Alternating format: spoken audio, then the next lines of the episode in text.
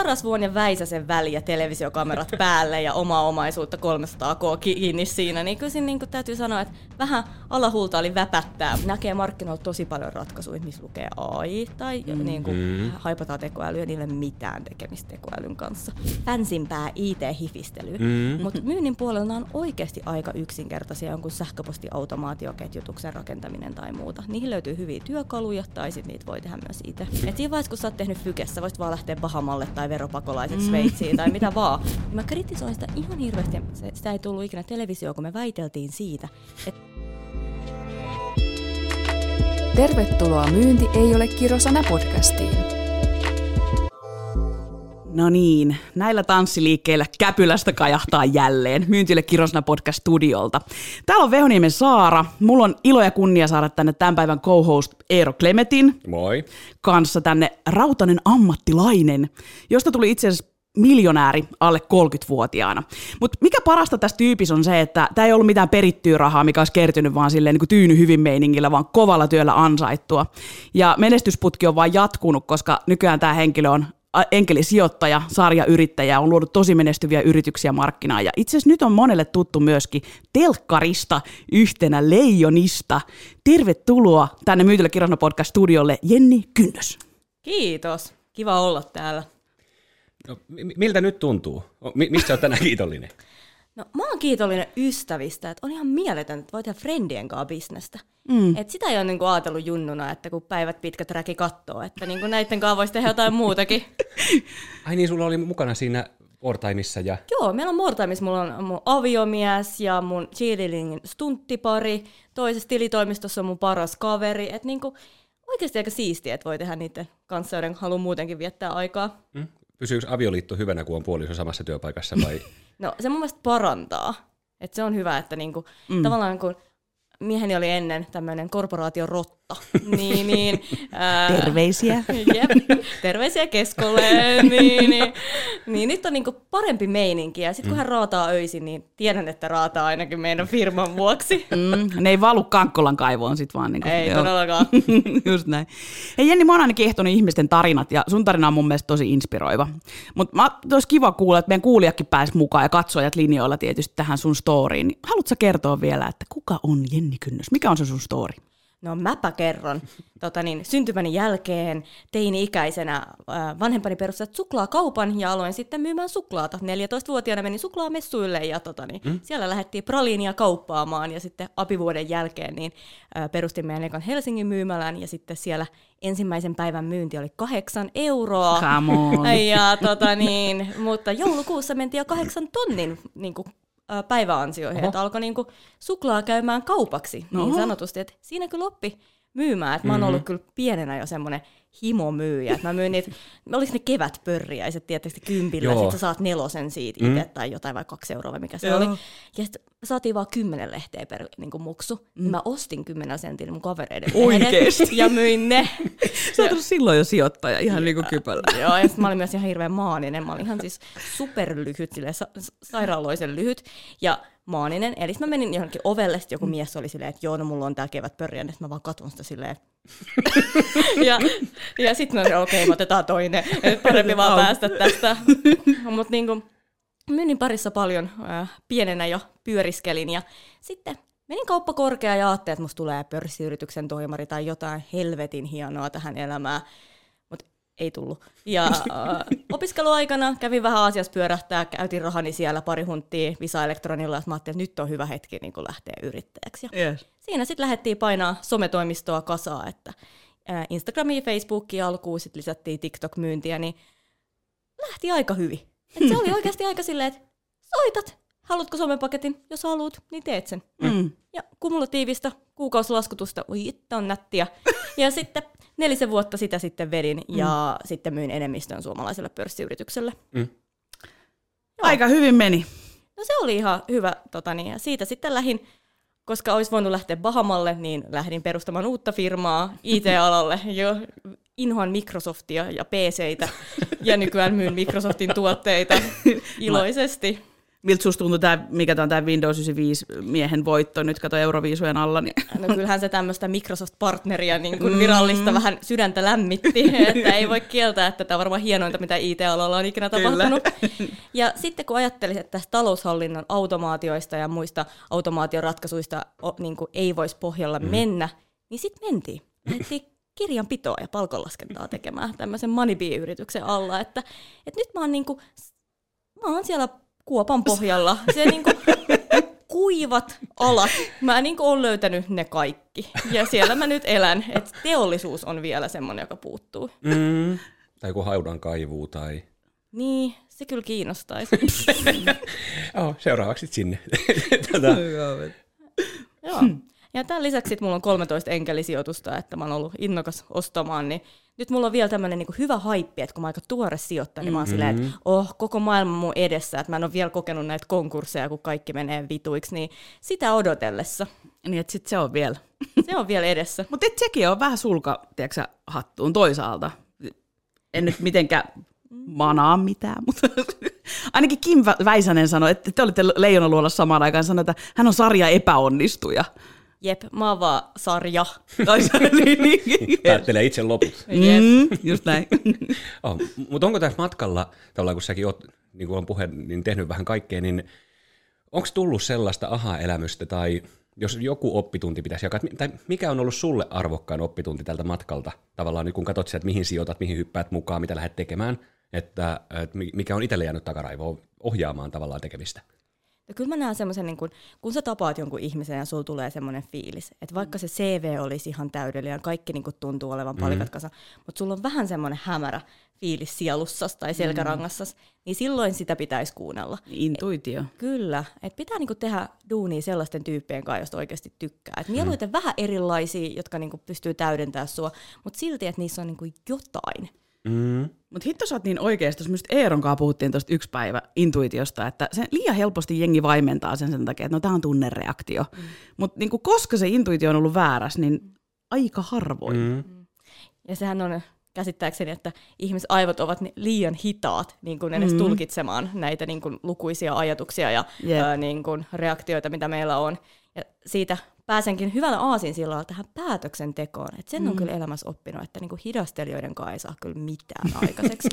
Et se, että sulla on päätös ja sä mietit sitä viikon, niin se ei ole parempi se päätös sen viikon päästä. Et se on eri, jos sun pitää hakea jotain tietoa lisää tai kysyä joltain, niin sit hanki sitä tietoa, kysy. Mutta liian usein niinku venytetään, vanutetaan niitä päätöksiä, koska oikeasti sulta vaan puuttuu visio tai sä oot tyhmä. Niin, ja sä et pysty tekemään sitä. Niin, mä ajattelen, että mä teen ainakin ihan jumalattomasti päätöksiä, osaan ihan supisurkeita, mutta aika paljon on hyviä. Niin. Ja silloin pystyy myös muuttaa sitä suuntaa. Kyllä. Joku sanoi just eilen mulle, että huono päätös on parempi kuin ei päätöstä ollenkaan. Että, niin. Ja se on myös päätös, että ei ole päätöstä. Niin, tavallaan joo. Tänään me keskustellaan vielä, tullaan oppiin sulta varmaan, että mitä kaikkea myynnistä voi automatisoida ja personoida, mutta ennen kuin hypätään sinne, niin vielä pari kysymystä, mitkä mua on hutsittanut kuulla. Sustahan tuli miljonääri siis sen jälkeen, kun sä myit MySomeen, ja olit sä 28-vuotias silloin? Joo. Ihan helvetin nuori. Miksi se menestyi? Sä tuossa avasitkin just silleen niin parilla sadallasta, mutta mikä oli se semmoinen taikajuttu siinä, että miksi se menestyi niin hyvin se sun yritys? Kuukausimyynnin onnistunut kasvattaminen. Eli kyllähän se on se siinä vaiheessa, kun vitsi se kumuloituu nätisti niihin, niin kuin, piirtää muutaman graafin ja katsoo, että miten se lähtee kehittymään. Niin kyllä se vaan, että me grindattiin ja oikeasti soitettiin ja oltiin niin kuin nöyränä liikenteessä. Mietittiin myös, minkälaisia asiakkaita me halutaan, koska sekin, että mä oon siis rahani tehnyt markkinoinnilla, mä oon koulutusmarkkinoinnista ja silti mä jaksan paasata siitä, että se, että sä laitat mainokset päälle ja istut perseelläsi, niin sulle tulee todennäköisesti sellaisia asiakkaita, jotka sä et edes haluaisi niiden mainosten kautta. Mutta kun sä soitat niille, niin sä voit valita, kenelle sä soitat. Jep. Ja ihmiset aina sanoo, joo, no pitää olla verkostoja tuttuja. Mä en todellakaan halua myydä mun tutuille. Se on ihan hirveetä. Tai sillä mä haluan myydä tuntemattomille ihmisille. Mä toivon, niin kun, ja mä voin tutustua niihin myöhemmin. Mm. Ja mä tiedän fiiliksen, mä joskus itse, siis aina sukulaista oli sellainen kotimyyntiä, tein itse silloin, että no tuu meillekin esittelee sitä sun juttua ja tällä. Ja mä ajattelin, että no, et mä en myy tutuille. Ja siinä oli just se, että koska sit sä oot se Saara, se tädin kultanassukkatyyli, joka muistetaan sieltä vaippajästä saakka, niin se on ihan eri fiilis lähteä tekemään niin asiantuntijana sitä duunia, kun sit jotenkin silleen niin tuttava joku verkostomarkkinointityyppisesti, että soitat kaikki tutut eka läpi ja sit katsot, että lentäisikö se muussa markkinassakin? Ei. Ja siinä tulee helposti annettua vähän semmoista kaverialee ja kärsittyy siinä tai muuta, että se on niinku... Tulee kaikille paha mieli. Just niin. Mutta oliko toisin, jos ajattelee tavallaan MySomen erottumista, niin muut teki sen, mitä sanoit, että mainokset lehteen ja istutaan perseellä, vai mikä oli se, että miksi just toi kasvo? No mä uskon, että meillä oli tosi energinen meininki, että kyllä me tehtiin niinku livenä myyntiin, se oli niinku ennen korona-aikaa painettiin kuule... laippatietä Herttoniemeä ovelta ovelle, ja siis niinku se energia, millä meidän niinku myynti tuli sisään, niin se on vaan silleen, että on vaan parempi ostaa se somepaketti, että saa niinku rauhan. Että niinku, me puhuttiin sitä niin sanotusti kynsimiseksi, että meillä oli aina tämmöinen kynsintälista, ja näistä ei päästetä irti. Mm-hmm. Mä muistan, kun me mentiin joskus Orklalle myymään, ja me oltiin aivan niinku, me oltiin tosi alkuvaiheessa ja muuta, ja sitten mä olin vaan mun kollegan tytin kanssa siellä hississä, että tää me kynsitään. Ja se tarkoittaa sitä, että siitä ei päästetä ikinä irti. Mm-hmm. Ja se tyyppi joko ostaa tai se elää sunkaan loppuelämänsä. Ihanaa sinnikkyyttä. Niin. Joo, päädet eroon ostamalla. Niin, kyllä. Sekin on yksi keino. Ja se, että meillä ainakin oli tosi selkeää, että minkälaisia asiakkaita me halutaan. Aluksi mulla oli 6 putkistosaneerausasiakasta. Ne tarvii somemarkkinointia, mutta kukaan ei ole hirveän kiinnostunut tekemään niille. Ja sitten todella helppo kohderyhmä myydä. Ja sitten me alettiin siitä pikkuhiljaa kasvattaa sitä. Niin kuin, meillä oli tämmöinen ovenkarmi, että siihen me aina vedettiin viiva tussilla, kun me saatiin niin kuin lisää kuukausilaskutusta. Ja me oltiin päätetty, että tietyssä pisteessä lähdetään Espanjaan ja toisessa pisteessä muutetaan täältä helvettiin. Niin, meillä oli ihana puutalo, missä oli vähän hiiri sisällä ja muuta ilmastointia, mutta tunnelma oli hyvä. Se oli niin kuin semmoinen vähän alkeellisempi CRM. Mutta ei ollut autotalli niin kuin joillain isolla firmoilla. Niin. Ei, meillä oli ihan rautatieasema. Joo. No, mutta tuntuu tyhmät kysyä, mutta pakko kysyä, koska nyt ollaan kumminkin myynti ei ole kirosana podcastissa, ja kun myynti nyt on tosi monella firmalla valitettavasti on se kirosana, niin, niin vähän jo vastasitkin. Onko se sulle kirosana? Ja jos ei, niin miksei? No, kyllä mä sitä kiroon silloin, kun se ei onnistu, mutta niin kuin, ei todellakaan. Se on niin kuin, mä aina ajattelen, että se on kaikki kaikessa. Et mä en ole ehkä semmoinen niin kuin perinteinen liimalettimyyjä, tai mä en ole tämmöinen, joka noudattaa tiettyjä rutiineja. Mullahan on tämmöinen paha tapa, että jokainen demo on erilainen demo. Että niinku strukturointi ei ole vahvuuteni omassa myynnissäni. Ja mä uskon, että MySomella me onnistuttiin esim. Sen takia, että me löydettiin ihan huippuimyyjiä. Tavallaan aivan out of the box. Rosa oli myynyt jotain lahnaa kala-autosta Vesa-Matti Loirille. Mä olin silleen, että tää on keeper, että niinku, tää on niinku superhyvä. Ja sitten milloin meidän lakimies kertoi, että oli tämmöinen partiolaisten purjehdusleiri, ja siellä on joku tämmöinen muija, joka veti 10-vuotiailla purjehdus, mutta sillä on tosi paha tämmöinen pahoinvointi, ja se vaan oksentaa samaan aikaan, mutta se huutaa niille pienille pojille siellä. Mä olin silleen, että ei vitsi, että toi muija, me tarvitaan meille duunia. Ja sitten tavattiin, ja hän ei ollut siis tehnyt mitään. Ihan korumuotoilija oli ammatiltaan, ja senkin ilmeisesti AMKissa oli ollut lyhin jono siihen pääsykokeeseen, niin tällaisella tyypillä. Niin hän tuli meille duuni, ei meillä mitään CRM:ää muuta, jostain Excelistä soiteltiin, ja ihan törkeä hitreitti. Sä oot selkeästi tunnistanut niinku talentteja, niinku hahmoja jopa. Ja sellaiset on parhaita, jotka ei halua myydä. Niin ne on usein tosi hyviä myyjänä. Vaikka MoreTimen Atte, jonka kanssa ollaan tää perustettu, niin hän on niinku silleen mun mielestä jopa vähän silleen, hän on ihana tyyppi, mutta vähän tympeä asiakkaiden kanssa. Tai siis silleen, ja tosi rauhallinen ja vähän semmoinen jopa, että niinku vaikuttaa, että häntä ei kiinnostaisi. IT-myyjänä ihan briljantti, koska tavallaan hänestä tulee se luottamus. Hän ei tyrkytä mitään, hän vaan kertoo ja muuta. Ja kun me perustettiin MoreTime, niin Atte ei ollut ennen buukannut, niin me päätettiin, että no okei, aletaan soittaa muutamia tästä testejä. Atte soitti 4. Ja sai 3 buukin, ja puhutaan, että nämä on siis yli 100 miltsin firmoja ja muuta. Ja sitten se vaan harmitteli, kun se ei saanut sitä yhtä. Mä oon vaan silleen, että sä et tuu tietää, mikä tuska tää tulee olemaan, tää myyntityö. Ihan oikeeta. Pysykö hitreitti jatkossakin? No ei valitettavasti ihan 75% tasolla, mutta yllättävän hyvänä. No, mutta hei, sä oot ollut inspiraationa monelle, mutta mä aina uskon, että siellä on aina kuitenkin niitä inspiraation lähteitä myös jokaisella meillä, mikä kiinnittyä, niin kuka on ollut semmoinen, tai mikä on ollut semmoinen, joka sua on inspiroinut matkan varrella? No mun täytyy kyllä myöntää, että mä oon ollut vähän Kim Väisäsen fani aina. Oon ollut semmoinen fangirl, että niinku, et, hänellä on aika likainen suu, mutta niin sieltä tulee ihan välillä asiaakin. Mä toivon, että hän ei kuuntele, kun hän on aika semmoinen ylpistyvä. Täytyy lähettää terkkui heti ja laittaa. Mutta kyllä mä hänen kaikki kirjat on lukenut, väärää yrittämistä 3 että selkeästi ei mene päähän ykkösellä, niin pitää pari kertaa vielä lukea, mutta oikeasti niin kuin, mä fiilan tosi paljon ihmisiä, jotka antaa yhteisölle tosi paljon. Et siinä vaiheessa, kun sä oot tehnyt Fykessä, voisit vaan lähteä Bahamalle tai veropakolaiseksi Sveitsiin tai mitä vaan. Ja sit on ihmisiä, jotka jaksaa grindaa ja niin kuin jeesaa muita yrittäjiä, niin niille kyllä niin kuin hattu päästä, ja Kim on yksi niistä.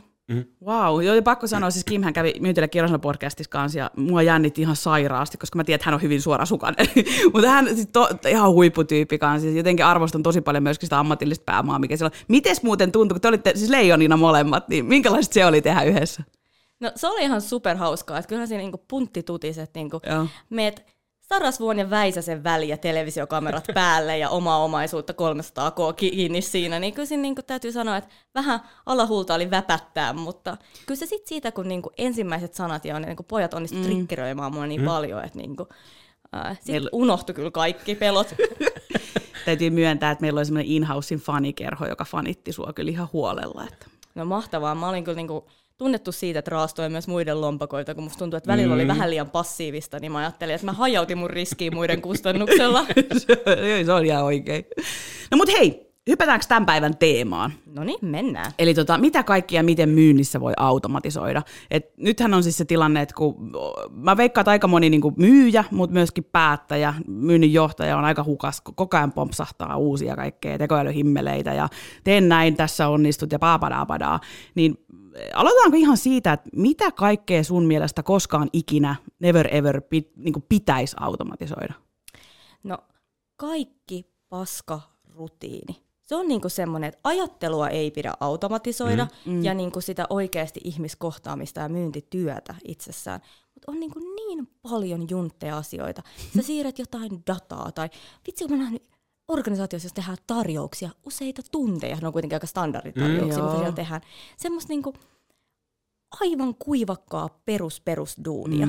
Ja mä oon niinku niin tästä tekoälybuumista jotenkin jopa raivoissani, että tää on niinku upeeta, että tätä on niinku alettu ottaa, mutta niinku niin monelta puuttuu ihan perusprosessit, rutiinitöiden automaation niinku tasolta, ja sitä aletaan vaan miettiä johtoryhmissä, mitä sellaista tekoälyä me saataisiin tähän lisätty, silleen, että teillä on mappiprosessi, teillä on paperia pöydällä, niin nyt niinku miettikää, että miten saatte sen paperin eka pois, ja sitten niinku voidaan puhua siitä tekoälystä. Yep. Ja näkee markkinoilla tosi paljon ratkaisuja, missä lukee AI, tai niinku haipataan tekoälyä, niillä ei ole mitään tekemistä tekoälyn kanssa, mutta mitä vaan myy, jos laittaa siihen AIin. Ja tämä on niinku semmoinen, että itse on niinku ollut aina tällaisten rutiiniautomaatioiden, että ei tarvitsisi tehdä mitään turhaa, jotta sille ajatukselle ja niinku inspiraatiolle jäisi tilaa. Just näin, joo. Mutta sä oot sitä mieltä just, että tavallaan se kohtaamisten merkitys edelleen säilyy, että se on semmoinen, mikä ei poistu siitä myyntityöstä. Ei, että totta kai niinku niitä kohtaamisia voidaan hankkia tehokkaammin, mutta se, että kyllä mä näen, että me ollaan aika kaukana siitä, että laitetaan B2B-myyntitapaamiseen robotti. Että, no, välillä kun on muutamia myyntipitsejä katsonut, niin se robotti olisi ehkä ollut parempi vaihtoehto myös. Että niin kuin, sinänsä mä en ole ihan vielä varma tästä mun vastauksesta. Me voidaan kysyä 2 vuoden päästä, mitä mieltä sä oot. Mut esimerkiksi vaikka, että kun mä lähdin tänne tilitoimistoalalle, niin, niin kun, alanahan ihan järkyttävä. Mietin niin kuin ostajana. Tilitoimisto on 7000. Sitten sä oot silleen, no mikä näistä niin kuin edes. Sitten sä johonkin laitat viestiä. Ja parastaan, nehän ei edes vastaa. Tää on ala, missä ei tarvii myydä. Että ei edes vastata asiakkaille. No sit joku vastaa sulle, sä oot silleen, vitsi, tää on hyvä, kun tää vastasi mulle. Ja siellä on joku vähän gona, ehkä kirjanpitotaustainen, haluaisi tehdä siellä, laittaa alvi-ilmoituksia tulille, mutta ei jumalauta, pitää vetää 1 myyntipalaveri tähän väliin. Ja sit sulle kerrotaan, annetaan tarjouksia, että sä et voi vertailla mihin mitään. Sitten ollaan silleen, että tää on 89 € kuussa. Sä saat sen laskun, mutta se onkin 437 €. Mutta siinä on lisätyötä. Tuntityönä. Sitten sä oot silleen, että okei, eli joku hidas haahka käsittelee mun kuitteja täällä, ja mä maksan siitä, että ette ole niinku automatisoinut tätä. Ja MoreTime, kun me myydään automaatioita, niin mä yritin tietenkin ekana myydä tilitoimistoon. mutta ne ei halua, koska ne ottaa tuntihinnan. Aivan. Miksi tehdä robotti, kun Taina voi tehdä sen käsin, kuten hän on tehnyt 30 vuotta. Mm-hmm. Niin sitten mä olin silleen, että jumalauta, että niinku, nyt tehdään tähän joku homma. Ja oltiin ajan napalla etsimässä kadonnutta nuoruuttamme ystäväni kanssa ja laitettiin sieltä sitten tämä tilitoimisto pystyyn, lähdettiin tekemään nettisivuja ja tehtiin nettisivuille tälleen, että PRH on rajapinta kiinni, laitat Y-tunnuksen tai firman nimensä ja sitten se kysyy muutamia kysymyksiä, että mikä järjestelmää pälä, ihan niin kuin yksinkertaisia, vaikka että monta työntekijää sulla on. Ja sitten se laskee sulle tarjouksen. Ja jos sä tykkäät siitä, sä painat hyväksy, sulle tulee sopimus, sä allekirjoitat sen ja sä olet meidän asiakas. Oh my god, kuinka helppoa. Jep. Ja sitten mä herään aamulla. Ja mulla on uusi asiakas. Ja sitten mä toivon, että siellä oli karkki, koska se ei ole ihan ok tälleen tilitoimiston näkökulmasta. Mut aika kiva tämmöinen, niinku, että pyhästä vihasta syntyy niinku, upea liiketoiminta. Joo, kyllä se pyhä viha on vienyt mua tällä tässä elämässä muutenkin. Eli rakkaat kuulijat ja katsojat, pyhä viha, kohdistakaa se tekemiseksi. Just näin, ja tavallaan joo, esimerkiksi jos mietitään, että meillä on vaikka nyt liikevaihtoperusteinen hinnoittelu, niin siinä on niinku riskejä, että tavallaan jos sä myyt hiekkaa, niin se ei ole sulle kauhean hyvä. No me voidaan ehkä sitten vähän niinku hinata sitä hintaa tai keskustella, koska totta kai sulla on tosi kova liikevaihto niinku suhteessa siihen vaikka tositemäärään tai muuta, mutta sitten ihan sama, että vaikka joku asiakas olisikin vähän epäkannattavampi, mutta kun toinen on hiton kannattava. Mm-hmm. Et niinku se, että se myyntiprosessi on vaan niin jumalattoman nopea, ja me todennäköisesti saadaan paljon enemmän kontakteja, kun ihmiset näkee sen meidän hinnan suoraan sieltä. Niin sillä volyymilla me voitetaan se, mitä me ehkä sitten siinä niinku hinnan viilauksella menetettäisiin. Niin, ja sitten semmoinen tietty renkaan potkiminen ja semmoinen näennäinen kissahiirileikki jää pois ehkä tuolla tapaa. Justiin. Ja sitten semmoiset turhat kysymykset. Monta tositetta sinulla on kuukaudessa? Mikä on tosite? Onko kuittitosite? On. Okei, ostolasko? Minä en tiedä monta kuittia minulla on. Tai siis silleen, olen aloittanut juuri yrittäjänä. Minulla voi olla nyt 1, mutta vuoden päästä minulla on 570. Tai niinku tällainen asia. Joo. Että niinku, et oikeasti silloin pystyy myös automatisoimaan laskutuksen, kun on kiinteä hinta. Mm-hmm. Eikä silleen, että sä vaan niinku kattelet paljon se Taina nyt painoa, unohtiko se laittaa tunnit. Koska sehän on niinku bisneksessä pahinta. Mm-hmm. Meidän IT-alalla siellä on vähän pakko, mä yritän kiinteän arvopohjaista hinnoittelua, mutta ei jumalauta, kun kaikki haluaa ostaa tunteja, niin siinähän ostatte. Mutta sitten, kun jengi ei laita niitä tunteja, niin yhtäkkiä rahaa niinku, valuu kankkulaan. Nämä on niinku niitä. Joo, ja jo eka kerta, kun on kuullut sillä, että niinku unohdetaan laskuttaa asiakasta. Joo, se on ollut tosi tyypillistä. Me tehtiin tämmöinen iso automaatio siitä, että kun on tiettyjä lisätuotetilauksia yhdellä organisaatiolla, ne unohtaa laskuttaa keskimäärin 200 000 eurolla kuukaudessa. Siis näitä. Ei ole pikkurahasta pulaa. Jep. Ja sitten sanotaan, että onhan se nyt vähän hullua, että mitä voitaisiin vaikka tarjota lisäksi tai myydä, ja sitten ei unohdeta niinku laskuttaa. Keskitytään vaan siihen myyntiin, mutta ei saada niitä rahoja ikinä. Kate vähän unohtuu. Mutta miten, jotta kaikki kuulijatkin ymmärtää, ja kun puhutaan myynnin automatisoinnista, ja kuulosti ihan hirveän yksinkertaiselta, mitä kuvasit, että mitä tilitoimistopuolella voi tehdä, mutta mitä sulle tarkoittaa, jos äitille pitäisi kertoa, että mitä myynnin automatisointi meinaa, niin mitä se meinaa? Jos mun äitille pitäisi kertoa, niin ottakaa hyvä asento, tästä tulee kestää hetki. Mutta siis lähtökohtaisesti automaatiotahan on niinku monenlaista. Et se yksinkertaisin on se, että sulla on joku CRM, HubSpot tai muuta, ja sä siellä sisällä teet tiettyjä sääntöjä ja niinku hyödynnät sitä työkalua. Ja tämä on aina se ykkönen, mistä pitäisi lähteä, että hyödynnetään olemassa oleva työkalu. Yes. Sitten ehkä kun se on niinku viety potentiaali täyteen, niin sit voidaan tehdä päälle automaatioita. Esimerkiksi Microsoft, kaikki jotka on siellä ympäristössä, niin on tämmöinen Power Automate, joka kuuluu siihen lisensointiin, ellei ota jotain hienoja premium-konnektoreita ja muuta. Mutta se on siis ihan vaan automaatiotyökalua. Sä voit esimerkiksi, että jos sulla tulee tiettyjä maileja, niin niiden liitteet menee automaattisesti tiettyyn kansioon. Tai että menee jollekin toiselle forkkaa. Tai sä voit tehdä ihan yksinkertaisia automaatioita. Ja tällä samalla työkalulla sä voit rakentaa superkompleksisia laskutusautomaatioita, myynnin data-automaatioita ja kaikkea muuta. Et sä voit tehdä helppoa tai sitten todella kompleksista. Mutta käytännössä kaiken, minkä sä voit paperille kirjoittaa ohjeen poikkeuksineen, niin pystyy automatisoimaan. Toi on aika fiksu sääntö. Jep. Eli niin kun miettii, että mä yleensä kysyn asiakkaalta, että mitä sulle jää tuurattavaksi, kun sä lähet kesälomille. Tai mikä on semmoinen työtehtävä, jonka sä haluaisit pois sun työpöydältä? Ja moni ajattelee, että no kun mä en voi automatisoida tätä, koska meillä vaikka ei saa mennä Fortumin asiakkuudelle tällaista dataa, tai sitä ei saa sitä ja totta ja tätä. Ja tällaisia poikkeuksia pystytään huomioimaan näissä automaatioissa. Just näin. Ja sitten tietenkin ehkä semmoiset niin kuin, monimutkaisemmat, yleensä puhutaan näistä ohjelmistoroboteista ja muuta, mutta sitten voidaan tehdä rajapintaa kautta tai tehdä jotain appia tai mennä vähän fansimpää IT-hifistelyä. Mutta myynnin puolella on oikeasti aika yksinkertaisia, jonkun sähköpostiautomaatioketjutuksen rakentaminen tai muuta. Niihin löytyy hyviä työkaluja tai sitten niitä voi tehdä myös itse. Miksei kaikilla ole niitä? No, miksi moni käyttää paperia, tai miksi moni bisnes on huono. Tai siis silleen, että faktahan on se, että kun sä elät sitä arkea, niin sä keskityt vaikka myyjänä, sä keskityt myyntiin, sä keskityt siihen, että sä teet asioita ja saat eteenpäin, jolloin sä et ole kauhean... Sä et keskity muutokseen, ja se on aika niin kuin rankkaa myös muuttaa niitä myyntimalleja.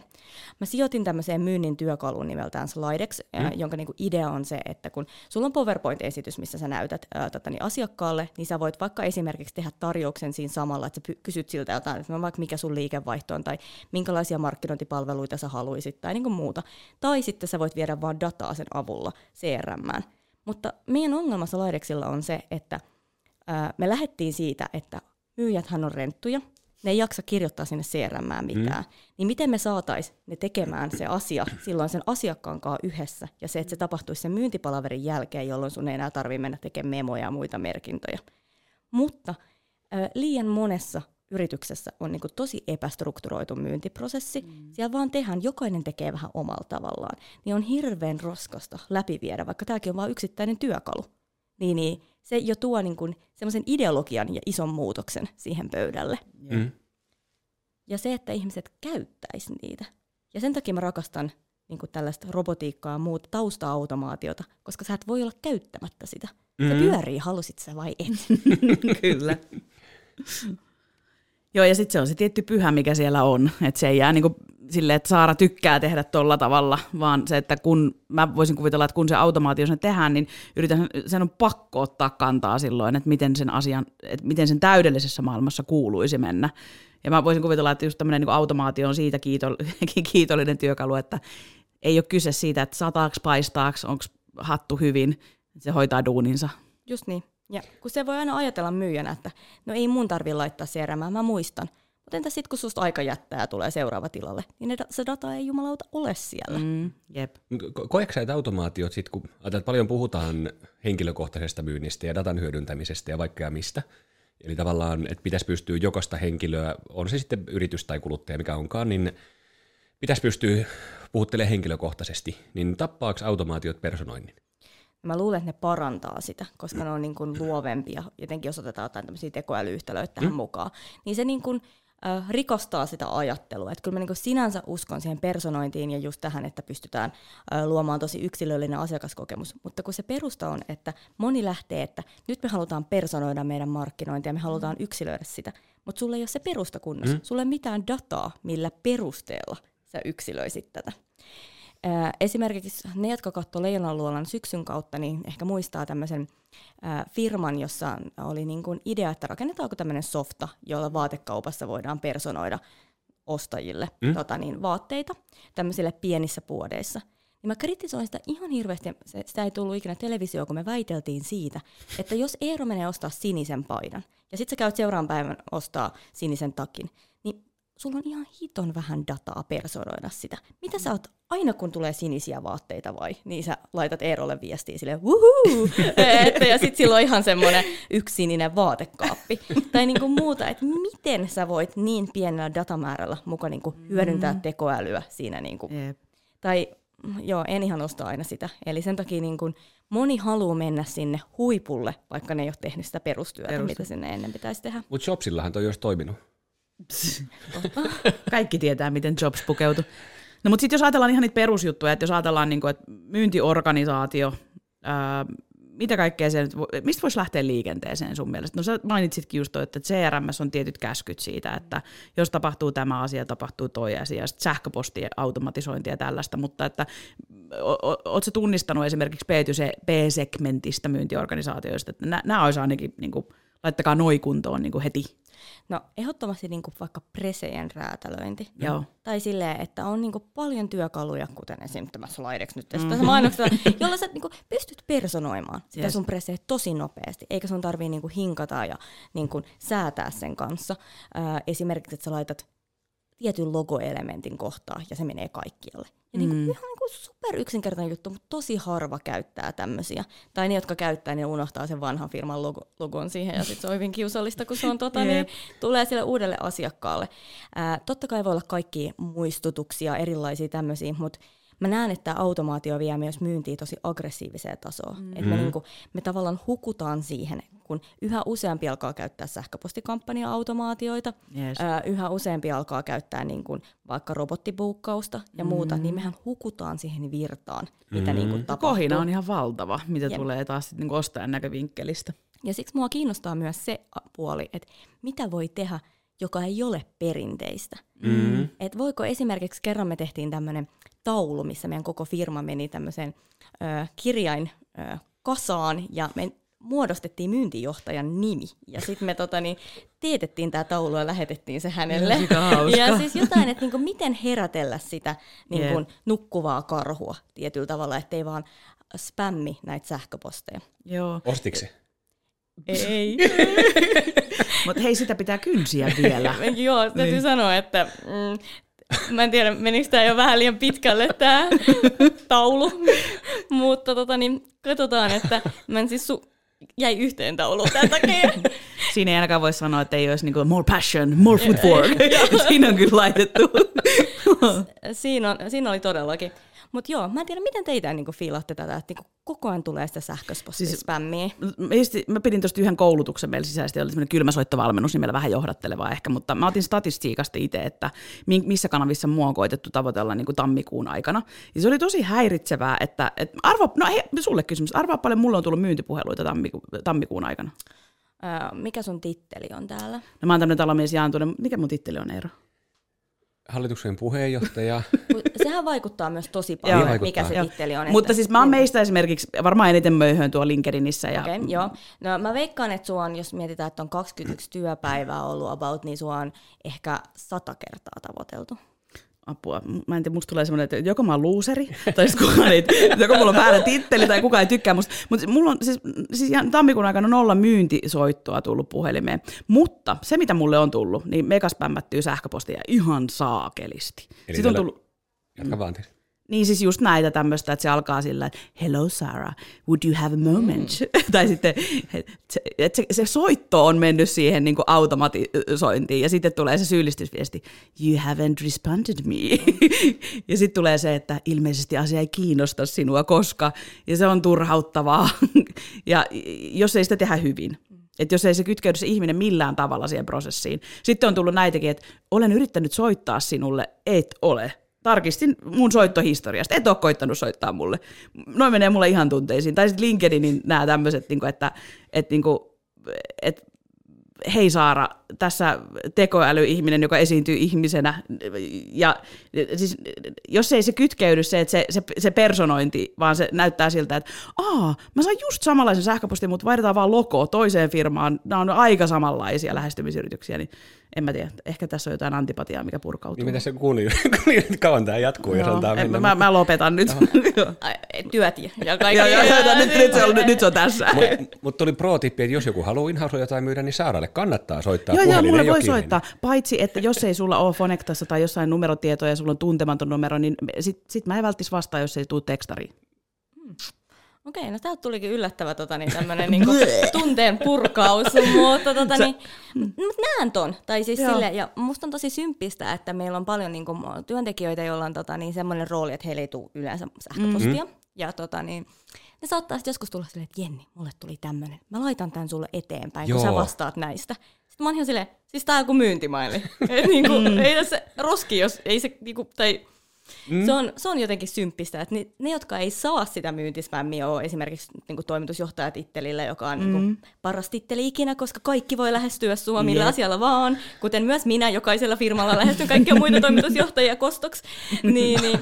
Mutta sitten mä myös ajattelen, että eihän ihmiset tee asioita, jotka ei toimi. Mm. Ja tämä sähköpostispämmäys on musta mielenkiintoinen, että mun mies oli tämmöisessä aika isossa kasvuyrityksessä, ehkä 10 vuotta sitten me oltiin ihan opiskelijan renttuja ja muuta, niin hänen tehtävä oli hoitaa sitä heidän sähköpostilistaa. Yeah. Ja heillä oli siis tämmöinen B2B-sähköpostikampanjamyynti, ja ne myi ihan sairaan outoja tuotteita, ja ne sai yllättävän hyvin kaikkea niin kuin liikkumaan siellä firmassa. Mutta on esimerkiksi muutamia tämmöisiä aktivisteja, jotka ostaa vanhoja domaineja, ja sitten ne tekee niistä spam-trappejä. Joo. Ja eli sitten kun sä lähetät johonkin vanhaan listaan tai muuta, niin siellä onkin joku vanha, että vaikka Inhouse Groupin maili, joka on ostettu spam-trappiksi, ja sä tiput sinne, ja sun domainit blacklistataan. Oikeesti. Ja sit sä et enää voi käyttää sitä samaa järjestelmää, se on koko ajan avaamaan uusia. Niin tää firma, jossa oli joku 30 tekijää, niin tää kaatui näihin spam-trappeihin. Ihan oikeesti? Joo, ja sitä ei enää ole sitä firmaa, ja Fonectankin toiminta on kaatunut niinku tähän samaan. Ja tää on semmonen, niinku, että kun moni on silleen, että nyt mä löysin tämmöisen massapostitustyökalun, sit mä oon vaan sos, koska niinku, sä voit pilata sun domainin. Ja mitä vaikka Helsingin kaupungilla on nyt käynyt, kun Gmail on ottanut näitä spämmitiukennuksia, niin niillä ei mene mailit enää pelille. Kyllä. Niin tuossa pitää olla oikeasti tarkkana, mutta kyllä mä sitä mieltä, että sit kun sen tekee hyviä kohdennetusti ja sitten just se personointi siihen, niin sitten se toimii. Että mekin käytetään sitä, että me tehdään niin kuin, että tosi tarkkaan mietitään, että tämä kohderyhmä. Ja sitten meillä on yleensä lähtee aina sen soitto ekana, mutta sitten meillä lähtee se sähköpostisarja siihen kylkeen myöskin. Mutta se, että silloin se ei saa tuntua siltä, että tämä lähti tänään 2000 muullekin. Just niin. Ja mun suosikki oli, että mä sitten olin markkinointitoimistossa ihan työläisenä silloin ja päätin sitten ostaa täältä firmalta, mikä missä mun mies oli töissä, sain hyvän alennuksen, niin tämmöisen sähköpostikampanjan. Joo. Ja siinä oli aina silleen, että hei, etunimi. Et ei tullut se klassinen etunimi, mutta tuli silleen, että se ensimmäinen nimen kirjain oli pienellä. No ei siinäkään vielä mitään, mutta lähettiin jollekin hei Jorma, ja se tyyppi vastasi, että nimeni muuttuu, jos et kirjoita sitä isolla. Nyt se oli hyvin kiusallinen. Siinä oli hyvä oppi niin kuin kaikille tämän automaation parissa. Mutta mä tartun vielä tuohon, mitä sä sanoit siitä, että, niin kuin, että pitää olla just personoitua ja tietää, että kenelle on. Et esimerkiksi vaikka taloushallinnon automaatiot, aika vaikea aihe myydä. Tai niin kuin, miten sä lähestyt, sä oot silleen, haluatko automatisoida taloushallintoa, sit sä oot silleen ihan, he on siirtynyt just johonkin uuteen järjestelmään, ne kokee, että ne on jo tehnyt tämän asian. Niin mä tein tämmöisen niinku taloushallinnon automaatiokatalogin. Joo. Eli niinku mikä vähän semmoinen hullut päivät tyyliin. Tämä on meidän suosituin ratkaisu, maksuaineistojen muodostus, sitten on tämä toinen ja niinku silleen muuta. Mutta me ollaan myyty tosi paljon paremmin sen jälkeen, kun mä tein sen. Että ihmisten on jotenkin niinku helppo ostaa ja ne ymmärtää, mistä on kyse. Ja se on jotenkin tarpeeksi kiinnostavaa, low-key ja helppo materiaali niinku lähettää. Ja just jos se on kohdennettu ja se on mietitty, niin se on nyt ihan sama sitten, että onko se just soitto vai sähköposti. Että jos se tuntuu siltä, että hei, tässä on järkeä, it makes sense, että tätä on vähän mietitty, niin kyllä se sitten niinku itselläkin menee eteenpäin. Nyt tuli vähän puolustuspuhe itselle ehkä takaspäin. Koska niin kuin, ettei joku ajattele, että nyt se Vehoniemi vihaa sähköpostiviestejä, niin en vihaa, mutta se just se kohdentaminen, niin se on supertärkeetä. Ja vaikeeta. Niin, pakko sanoa, että tuossa nostitkin, joku sanoisi tuotteistus, joku sanoo hinnasta, joku sanoo katalogi, niin tavallaan just, että paljon, totta kai kun MySomeakin silloin aikoinaan, kun veditte pystyyn, niin tavallaan se, että koitko, että silloinkin teillä oli selkeät tuotteistetut palvelut, kuukausifeaturet, että saat tämän jutun sieltä. Että tavallaan onko toi kaikilla niillä firmoilla, mihin sä oot itse lähtenyt sijoittajana mukaan? Ja ei. Pitäisikö olla? Pitäis, mutta se ei ole hirveän helppoa. On oikeasti tosi vaikea tuotteistaa. Tai niin kun, totta kai mä ehkä sijoitan niin kun, aika paljon kuluttajapuoleen, jossa se on niin kun erilaista se myynnin tuotteistus. Mutta esimerkiksi MySomella meillä on aina 3 pakettia, ja eniten myytiin voitolla-yöhön pakettia, vaikka me saatettiin vaihtaa, että onko se halvin vai kallein vai keski tai muuta, voi tulla yöhön. Se oli niin hyvä, niin kaikki vaan valitsi sen. Niin. Että sitten välillä vaan pitää yksinkertaistaa. Ja se, että me ainakin sattuu ihan sikana yrittänä myös kieltäytyä asiakkaista, jotka ei toimi siihen malliin. Se on niin raastavaa. Tai esimerkiksi Moneybeella tilitoimistopuolella. Me ei oteta asiakkaita, jotka ei ole valmiit laittaa kuitteja niin kuin appin kautta. Yes. Niin se on vaan mut ihan hirveetä. Tonni on pöydällä ja sä oot vaan kuolaat. Ja sit oot silleen, no kyllä mä nyt 1 kuitit skannaan. Ja pakko vaan pitää kiinni siitä omasta niinku toimintapolitiikasta.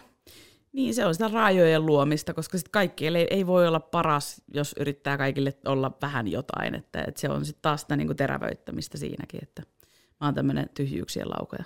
Kiva, kun lauat.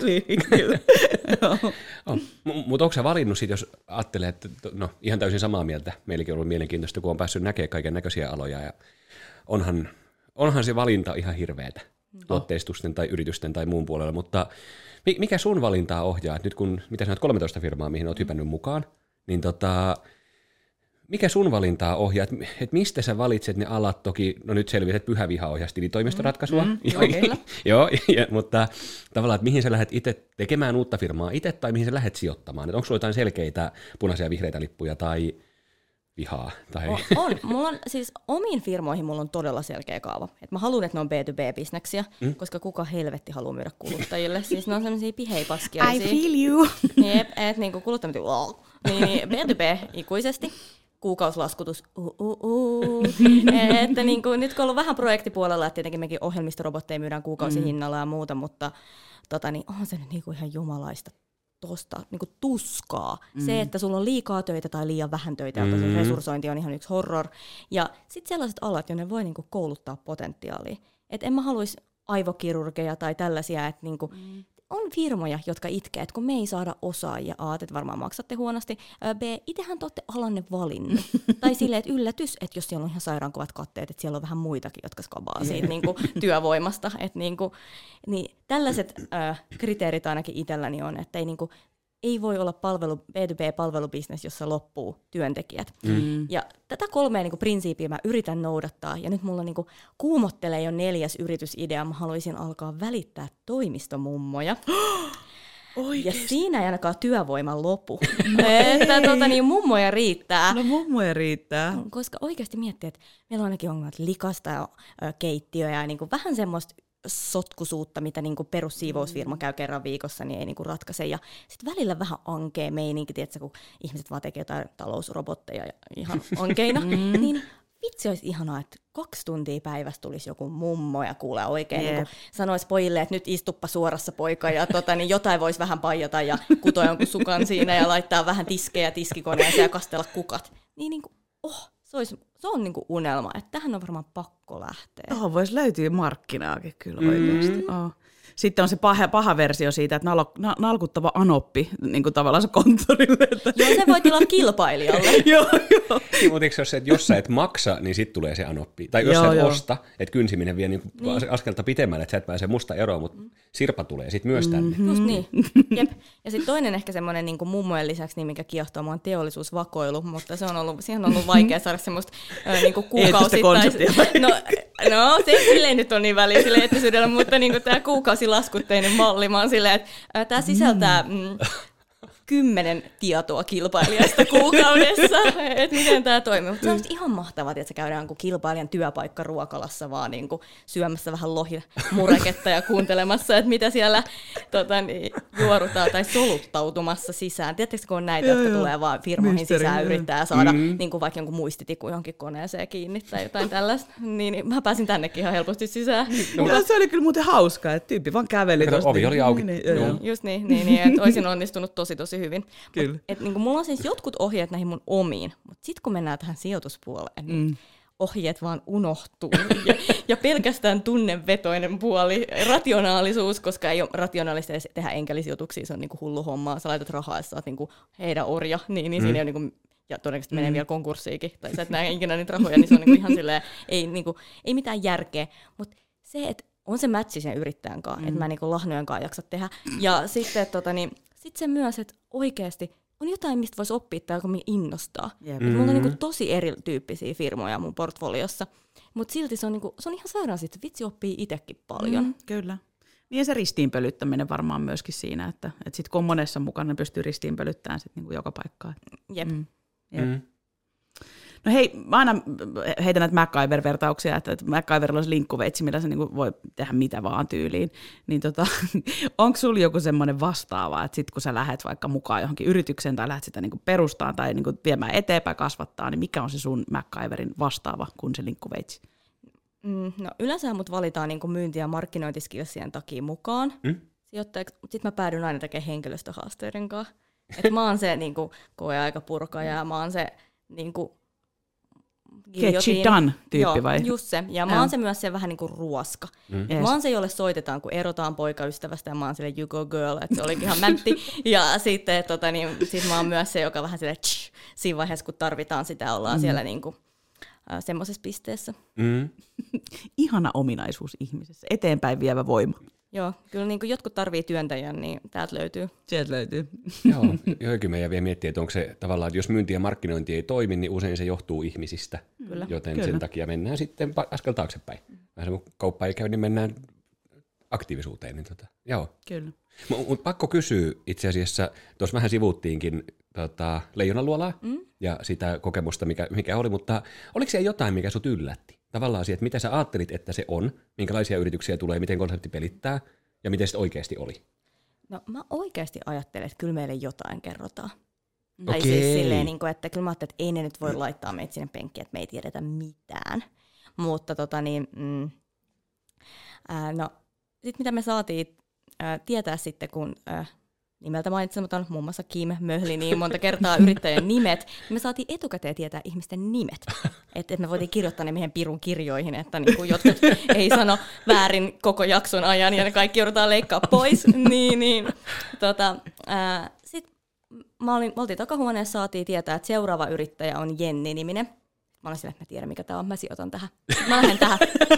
Tää on heito hyvä, että mä tiedän, että oikeasti, että tää on salaismuutiskin. Ja sitten kaikki nuo jatkat oli, mikä tää on, en mä tiedä, mistä sä voit tietää. Ja sit muuta. Sitten kun mä mentiin istumaan sinne penkkeen, mä näin ne tuote siinä. Sitten mä olin sillä, jes tää on se. Oikeesti.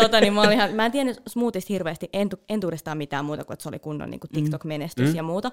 Mä en tiennyt yhtään niiden lukuja tai mitään tällaista. Et mä niin kuin oletin, että ehkä pyytävät jotain 20 tonnia tai muuta.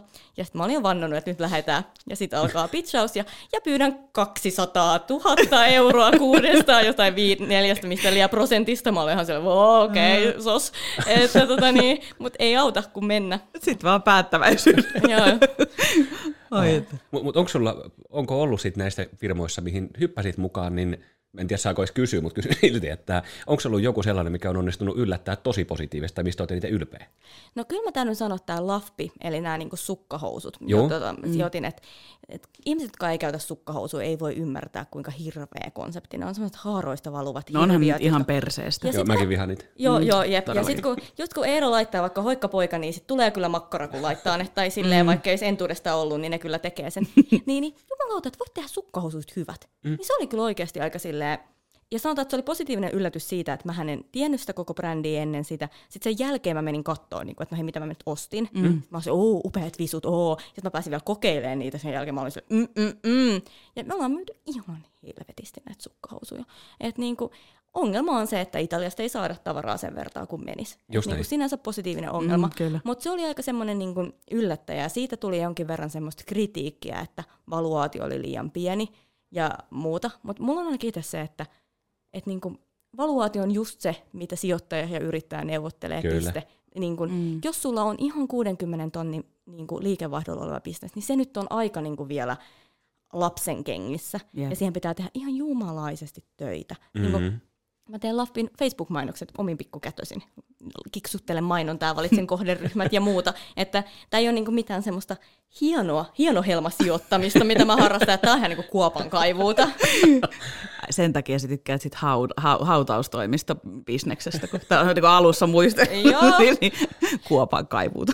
No sitä on kyllä oikeasti tätä hautaustoimistoa. Viimeksi oli nyt viikonloppuna Puolassa Futuraportin kanssa, niin siellä kyllä vähän fiilisteltiin Villen kanssa, että pitäisikö tää lähteä konsolidoimaan tätä alaa. Että tässä on niinku paljon digitalisoitavaa ja tää niinku koko prosessi, miten sä ostat. Siis onhan se niinku ihan järkyttävää, että sä oot surun kalvama tai jossain tapauksessa onnellinen, kun joku sun hirveä sukulainen kuolee ja sit sä edit jotain arkkua siellä. Ja se on jäätävä homma jossain kulahtaneessa, missä on semmoinen kuollut, eikö semmoinen tekokasvi, pölyinen siinä ikkunalla. Ja sit aina on nimi, hautauspalvelu ja sit joku sukunimi. Niin. Siinä alalla olisi kyllä tehtävää, että jos joku on kiinnostunut hautausbisneksestä tai myymään hyvän hautausfirman, niin laita viestiä. Nyt joo. Mä odotan kyllä tästä jotain semmoista saagaa, että tää voi lähteä. Hei, meillä alkaa aikataulu häämöttää, mutta myynnistä puhuttiinkin tuosta, että sijoittamisella ei ole yhtä lailla, että se on sitä sarja. No sulla oli se sarja piip, saa piipata, mutta niin kuin Kim sanoi, että sarja epäonnistumista.